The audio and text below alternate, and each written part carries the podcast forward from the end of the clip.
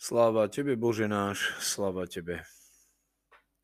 Dnešný svetec pochádzal z Dekapolisu pri Galilejskom mori, kvôli čomu bol aj nazvaný Dekapolita.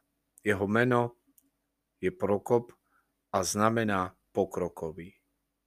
Prepodobný otec a vyznávač Prokop Dekapolita v mladosti sa oddal pustovníckomu životu a prešiel všetky predpísané podvihy, ktorými sa srdce očistuje a duch pozdvihuje k Bohu. Tak píše ochrický synaxár o tomto svetom mužovi. Ale keď nastalo veľké prenasledovanie kvôli heréze ikonoborectva zo strany cisára Leva V., Hoc bol ženatý a mal deti, vzdal sa majetku, opustil rodinu a stal sa pustovníkom. Prokop sa postavil na obranu ikon, dokazujúc, že klaňanie sa ikonám nie je žiadna modloslužba, lebo kresťania veríme, že klaňajúc sa pred ikonami sa neklaniame mŕtvej materii, ale vzdávame úctu živým svetcom, ľuďom, ktorí sú na týchto ikonách zobrazení. Kvôli tomu bol Prokop zversky mučený, zatknutý, bytý a rezaný železom.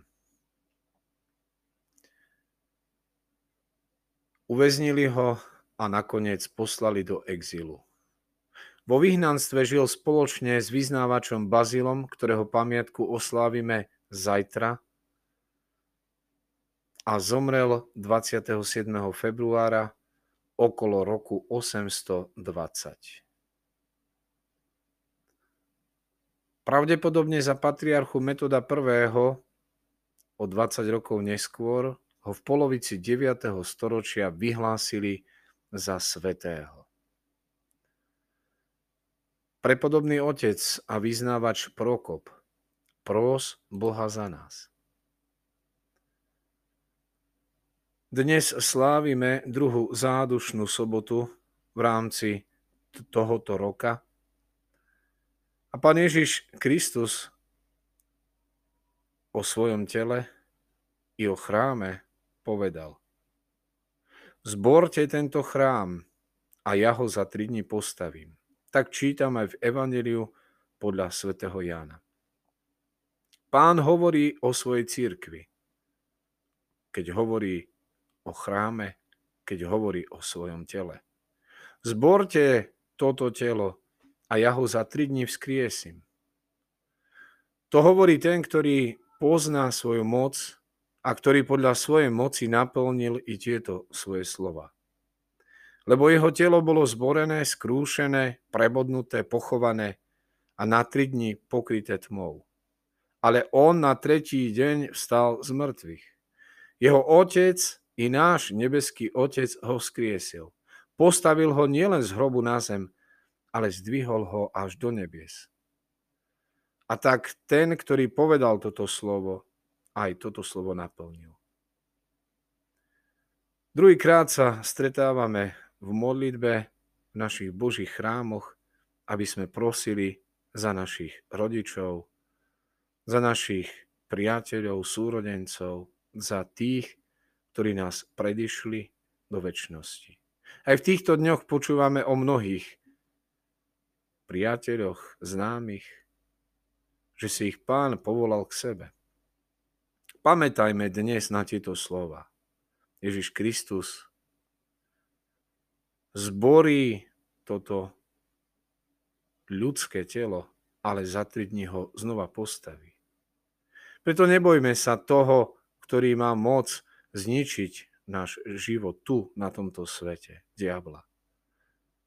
Ale prosme o, o to, aby sme boli naplnení Božím duchom, tak ako aj dnešný svetec, jeho milosťou, lebo keď je ľudská prírodzenosť naplnená Božou milosťou. Hoď nás budú považovať za bláznov, hoc budú, budú na nás ukazovať prstom, v nás bude žiť jeho milosť a tak aj naša duša bude prežívať pokoj. Ako sa píše v jednom žalme, aj keď pôjdem dolinou smrti, nebudem sa bať zlého, lebo ty, pane, si so mnou. Preto keď dnes prežívame tieto krušné chvíle, možno niekto na lôžku, možno niekto v strachu o svojho blízkeho, prosme, aby nás Pán naplnil svojou milosťou. Aby nám daroval svojho Svetého Ducha. Aby na nás zostúpil jeho duch, ktorý ho vzkriesil, aby v nás prebýval, aby nás naplňal pokojom. Nič na tomto svete nemôže odlúčiť nás od Tvojej lásky, píše svätý Pavol. Nech teda náš život, naše srdce, nech sme spojení s touto láskou. Nech v našom srdci je, nech z nášho srdca je vyhnaná každá zloba, každá tma, aby sme boli zachránení pred tou najväčšou tmou. A to nie je smrť, ale hriech. Iba vtedy môžeme uvidieť nespočetné znamenia. Tie, ktoré Boh dáva tým, ktorí v Neho veria, ktorí počúvajú Jeho slovo a milujú Ho. Odovzdajme aj duše našich blízkych, tých, ktorí nás predišli do väčšnosti, do Božej lásky do jeho milosrdenstva. A spolu s Bohorodečkou prosme, otvor im bránu milosrdenstva. Возлюблю